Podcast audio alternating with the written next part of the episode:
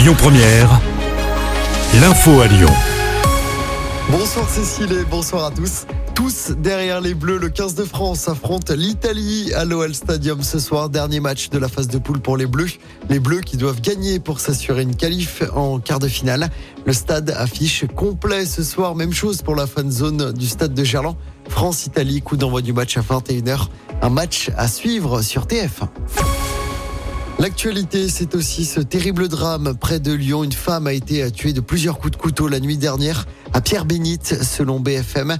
Les faits se sont produits lors d'une dispute conjugale dans la chambre parentale. Les quatre enfants du couple étaient présents. Ils sont âgés de 5 à 13 ans. Le fils aîné aurait tenté de s'interposer entre ses deux parents. Le mari de la victime a été interpellé et placé en garde à vue.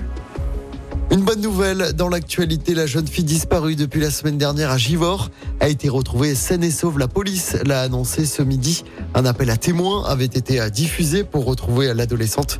Aucun détail n'a encore filtré sur la façon ou le lieu où a été retrouvée la jeune fille. C'est un moment très attendu par les Lyonnais. La Vogue des Marrons fait son retour demain à la Croix-Rousse. La Vogue s'installe jusqu'au 12 novembre prochain. Toutes les infos pratiques à retrouver sur notre site et notre appli.